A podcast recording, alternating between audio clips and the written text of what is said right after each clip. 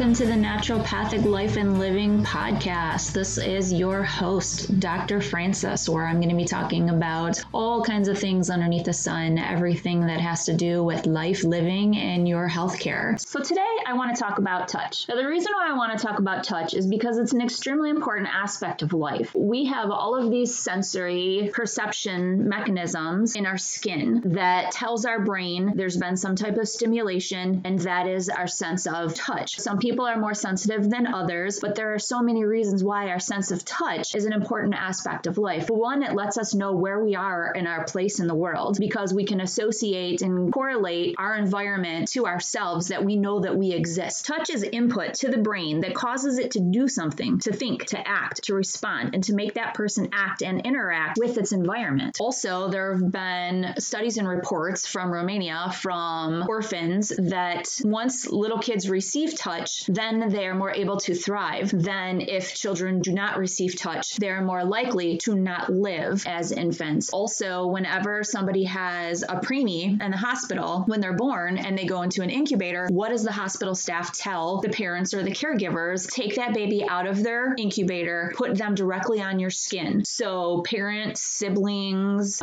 friends, family, staff, volunteers, they will come in and hold that baby to have their skin directly on their skin, so that way they can feel that they exist. They can get that stimulation that provides that support and nourishment to their sensory system, so that way they will be willing to survive. Because a lot of times when infants don't get touch, they don't get any kind of stimulation, they don't get held, they end up with more problems, they have failure to thrive, and they actually die. Touch is huge. It's really sad that in this culture, especially in generations back, that children were supposed to be seen and not heard. Well, not only that, but children were not to be touched unless they were hit. And that's not fair either, because then the only kind of attention that they get physically is by getting yelled at, by getting hit, or by being in trouble. Well, that's not fair either. So what happens when you have a society full of a bunch of little kids who, when they're little, they're allowed to hug and jump on you and sit on your lap and things like that. But when they grow up, that's not important and that's not appropriate anymore. So then what happens? Well, especially when you have parents who aren't there, like because it's a single parent home, or maybe just both adults have to work. And so there's not really as much physical interaction. Kids get older and you don't hug them anymore. Well, then those kids are still seeking out that physical touch. So then they get it from their friends. So then maybe the only way that they're allowed to get away with touching anybody is by beating somebody up at school. So then you end up with the boys who aren't allowed to have any kind of physical contact and touch, who are just rough and tumble kind of guys at school. And then they get in trouble for beating each other up, or who just reach out and touch who they want to without being taught appropriateness. And what happens in a society like that? We end up with Me Too. And that's not supportive for anyone. And it's really because they're just seeking out that sense of touch, so that way they know how to acknowledge where they exist in the world. Then what else happens? Well, then kids grow up and then they start becoming sexually active because they want to be able to touch somebody else. They want to be able to be touched. And that's the only way that they can find that's appropriate for them to do it. And maybe some people don't think that that's appropriate, but society definitely doesn't condemn teenagers from having sex, because how often doesn't happen? And even those people then maybe grow up and they want to have children of their own, just so that way they can have somebody that they can hold and cuddle and things like that. Something else is that people are taught that sex is okay, but cuddling isn't, right? How many, how many people, how many guys, to be stereotypical about it, have been taught, and this is not as much now as it as it has been in the past, but you know, you're not supposed to cuddle. So even just sex is just like quick, boom, done, and that's it. And that, you know, you just have that sexual kind of release, but they don't actually get that that hugging, holding, cuddling kind of thing. But then when you look at an older, not necessarily an older generation, but somebody who has become older in their chronological age, well, then they hug more and they hold hands more. And maybe they don't have sex as often because that's not really what they're looking for. They're looking for that companionship with skin to skin contact, skin stimulation of touch. Now, I'm a board certified body worker. A lot of times people ask me, well, what is a body worker? That, that doesn't make sense to them. A body worker, well, somebody who works the tissues of the body, which means essentially like a massage therapist, but I'm more than a massage therapist. I don't just give massages. There are so many different ways that people give massages, and there are all different kinds of styles and techniques techniques and specialty certifications and, you know, all different kinds of pressures and intentions, and can go from like Reiki isn't even touching the skin. There's energetic methods that are above the body, but depending on how sensitive somebody is, if their eyes are closed, they can actually feel where the other person's hands are above their body because they can actually sense the energy from it. So that's still in a way a form of touch. It's an energetic touch. And you can also do, there's a Swedish technique, which is mostly just on the surface of the skin, but then there are also Rolfing and deeper tissue layers. There's deep tissue, there's heavier pressures, there's visceral manipulation, which is essentially applying pressures to the organs in the body to stimulate the, the organs and the natural flow and motility, which is the movement of the organs on their initial embryological axis, which means that when the body is forming and the organs get created and then they move to where their final location is supposed to be, they actually still always move. And maybe, you know, you grow up and you don't really pay attention to that and you don't realize that your organs are actually moving back and forth inside of you, but they are. And then when you have some kind of trauma where an adhesion forms, where one part maybe gets sticky to another part, and it's almost like a scar tissue stickiness in there, where the fascia, which is kind of like a saran wrap coating, if you've ever seen chicken breast, when you're cutting that up, if you make chicken for a meal, then there's like that layer, like coating kind of thing that's on top of the chicken, and it's not really fat or anything like that. It's just kind of like a, I call it like a saran wrap that goes on all of your tissues and muscles and fats and everything in your body. It's the fascia. A lot of people don't even associate things with fascia, like uh, say, for example, a surgeon. The surgeon is more concerned after the surgery is over. Of course, they want a successful surgery. They want, you know, whatever their intent was to go in there and, you know, do whatever they were doing with their cutting to be productive and efficient, except for they're not really concerned when they have that closure of what happens to the fascia inside. They're more concerned on what kind of a scar is going to be left behind, because apparently knowing what the scar looks like is supposed to be representative somehow of the success of the surgery, and they're not really that concerned so much about the fascia on the inside. Well, that fascia might be twisted and distorted and pulled in a different way and things like that, and that's going to put different pressures on the body on the inside, where those adhesions are going to be stuck in different places, and that's going to inhibit the movement of those internal organs, which interferes with appropriate and proper and natural blood flow and nutrients flowing, with metabolic waste products not being able to get out, and then that area ends up getting problematic. It ends up with a condition, it ends up with a disease, things like that. So you want to make sure that all of that gets moved out. So touch is going to provide that stimulation to that area above where that adhesion is, to be able to let the nervous system centralize on that area, to be able to make sure there's flow of energy and oxygen and other things to that area, so that way you don't end up with a neglected area that can't move on the inside with pain. Touch provides for a lot of different needs. So for example, maybe you need to get that nutrient flow in through your tissues underneath your skin. Touch is a nonverbal communication. So a lot of emotions and understanding can get understood just by touch. So say somebody is crying and then somebody comes up to them and just touches their hand on their shoulder. Well, then that means I'm supporting you. It means I understand. It means you're not alone. It means I'm here. It means you don't have to say anything. It means all kinds of different things for different reasons and different people. Okay. Soft touch can provide laughter and giggles and all kinds of things. It can also provoke all different kinds of feelings from things that we don't really want to talk about. And that's not really what this episode is going to be focusing on, because as much as there is all kind of trauma in the world, and in a later episode, I definitely can talk about it. That's not what my intent is for today. So understand that, yes, I'm completely aware that touch can be utilized in a way that isn't beneficial for somebody, but that is not the focus of this episode today. My focus on talking about touch is how beneficial and necessary it is for survival. But to acknowledge that even safe sensual touch is the antidote to touch trauma. And I briefly just want to acknowledge that some people who have had traumatic touch experiences have been able to empower themselves by being in control of the type of touch that they allow, and even bringing that across the boundary, so to say, into a pain aspect where pain is pleasure for them. That's been empowering for them to do, and that is completely normal. And then, of course, as long as it's consensual with whoever is involved. And even basic things, like if some kind of an insect landed on your skin, your body would alert your brain through your nervous system, something just went on you. Well, then you can look over and you can knock that bug off, or you can feel that some type of animal is getting really close to you, or where you can feel if something is too hot and you're about ready to get burned, such as like a fire or a stove or pan that just got done being on a burner that was on that now got turned off, or like a cake pan that just came out of the oven that you weren't aware of or something like that. So the sense of touch is a huge, huge, hugely important aspect of life that keeps people safe. It keeps them alive. It keeps their bodies working and moving. And it's a way to provide for communication needs and for overall health and well-being. So even somebody who, say, they're not in a relationship with anybody else, they don't have a family, they might have casual acquaintances, maybe at work or through the different activities that they do throughout the day, places where they socialize at, things like that. So even if somebody might have a lot of verbal communication with somebody, without a sense of touch being provided for, they're really missing out on a huge aspect of life. People that are in that situation, I strongly recommend finding a massage therapist that you can connect with, that you feel comfortable with. Go ahead and call people up, interview them, ask them questions, see if you can do a mini session, or a lot of times people will set up an appointment for one massage just to try out a new person and then see how you get along with them, see how the session goes, see how well they listen to you, because it is a communication and touch is a conversation. And as much as people might not realize how intimate that can be, but on a very safe level, it really, really is. Some people think massage is not therapeutic. When I was in school, a lot of people, we called different types of massage fluff and buff, because those were just like a luxury, right? Stereotypical kind of luxury massage where you just go in, so somebody touches you, fluffy, fluffy, you feel better. It's so much more than that. It's not to be disregarded as something that's not deeply beneficial and therapeutic, even if it's not a deep tissue massage. Depending on what people can handle as far as what they can tolerate and how deep of a touch they can handle or they want or makes them feel good or safe or whatever, that is a completely different aspect. But there's also the therapeutic benefit of a conversation, of being able to acknowledge, hey, I'm alive, I exist, I make a difference, I can do something that causes an interaction with somebody else. I've had appointments before where people don't talk at all whatsoever, and it's just specifically for the therapeutic benefit of having that interaction where their skin gets stimulated. And it's not just only for bringing circulation throughout the body, but actually stimulating their nerve endings and their skin to be able to bring them out of their minds and into their bodies and be able to focus on their physicality and the here and the now and just living and being. It's a huge stress releaser. So another thing that people might not even think about on a conscious level is being touched in a respectful way is a form of acceptance. So when somebody gives you the benefit of the interaction of them on a physical level of touch, that's an acceptance. So depending on what level you look at it from, it could just be like, hey, I accept you, you're a cool person, I like you, you're good, hey, you're the same as me, all the way up until flirting, or, oh, this is just funny or cute, or, oh my goodness, or, you know, it doesn't have to be flirting, it doesn't have to be sexual, it doesn't have to be anything at all like that. It could just be that basic respect of acknowledgement of another human being and accepting them and knowing that when somebody touches you, that you're accepted, that you're good, that they acknowledge that you are worthy of existing. And it might not seem very common sense, but not everybody feels that they're worthy. In fact, most people feel that they're not. Most people feel that they have to prove themselves, that they have to go out into the world and prove why they're worthy of existing. And quite honestly, just the fact that you are alive proves that you're worthy of existing because you do exist. So a lot of times people reach out for that validation through sex and lovers when really it's not necessary. Sometimes it's a sacrifice to them to be able to go through the act of sex just so that way they can have that physical kind of touch that people so yearn for. Now, another aspect that I want to talk about, which is extremely, extremely important when you go to the doctor, is touch. So many people go to the doctors now and they don't even do physical exams anymore. Doctors don't even do physical exams anymore. This blows my mind. I don't understand that. You go to a typical, I'm going to say a typical conventional doctor's office, and what do they do? They might have a nurse or a medical assistant or a different staff person take your vitals. So maybe they'll actually wrap a blood pressure cuff around your arm. Maybe they just have a machine that tell you to stick your arm through, and it's all done by a machine, and a person doesn't do anything except for look at the monitor and see what number to write down. So that's even less touch right there. Nobody really feels the forehead anymore or does a physical exam. Like I was saying, if you go into a typical doctor's office that's an M D or a D O, conventional medicine, there usually isn't even time for a physical exam. They rush in the room, they ask you what's going going on. They ask you about your medications. They ask you about your side effects. They ask you if you want a different medication instead. And how often do they actually do a physical exam? How often do they actually give you a gown to wear, give you a cover that you can put at your waist, expose your abdomen, and actually feel? How often do they actually do that? When was the last time you went to the doctor and actually had them do a physical exam on you? More than just sticking a scope in your ear or looking in your mouth or something like that, but literally actually palpating you. Palpating is a doctor word for touching. So that way it sounds more appropriate when you're at the doctor's office, because if the doctor says, here, hold on, let me touch you, that might not necessarily sound very appropriate or come across the right way. But if the doctor is saying that they want to palpate your liver or they want to palpate your abdomen to check and see if you have any abnormal growths, then that doesn't sound unusual for a doctor to do. Now, the way that medicine has come around, where it's kind of ridiculous, I think, that going to the doctors is called medicine right now, which if you think about it, medicine is your medication, which means that conventional medicine, going to the doctor, is correlated to getting medicine. Everything is there, plain for people to hear. Most people don't correlate it that way, though. But when you go to the doctors, you should be getting touched. Like, the doctor should be doing a physical exam on you. They should be checking your heart rate, checking your lungs. They should be checking your skin. They should be checking your abdomen. They should be checking to see the texture of your hair. They should actually be physically touching you through a physical exam. That's part of being a doctor. Those kinds of skills are often lacking and aren't provided for anymore. Naturopathic doctors do that. We do that. We take the time to actually pay attention to our patients and our clients, depending on the terminology that the doctor that you go to uses. Again, I say clients. Some people say patients. So we actually do a physical exam. We actually check and see what your back looks like, what your arms look like, what your feet look like. You know how many things get missed because doctors don't actually take the time to do a physical exam to see what a baseline is on a new patient, to see what's going on with a client, to see, hold on a minute, let me, let me, you're saying that your stomach hurts, hold on, let me feel. Tell me if this causes you any pain. Doctors are supposed to be doing that. With everything that I'm talking about today, touch is so extremely important, and it is lacking in our society. It's lacking with our children when they grow up. It's lacking in our families. It's lacking in our friendships. It's lacking in our relationships. It's lacking in our community. Oftentimes, people are so afraid of being physically involved with other people in appropriate ways, they completely resort to pets as their source of touch stimulation. Because you know what? A pet isn't going to be afraid of you. A pet is going to come right up and sit on your lap or let you pet them or, you know, whatever. It doesn't matter if your pet is a mouse or if it's a rat or a snake or a cat or a dog or, you know, whatever kind of a, a pet it is. When you have that kind of compassion and acceptance for touch, it provides a therapeutic benefit. And that's something that we need more of, at least in the society that I grew up in.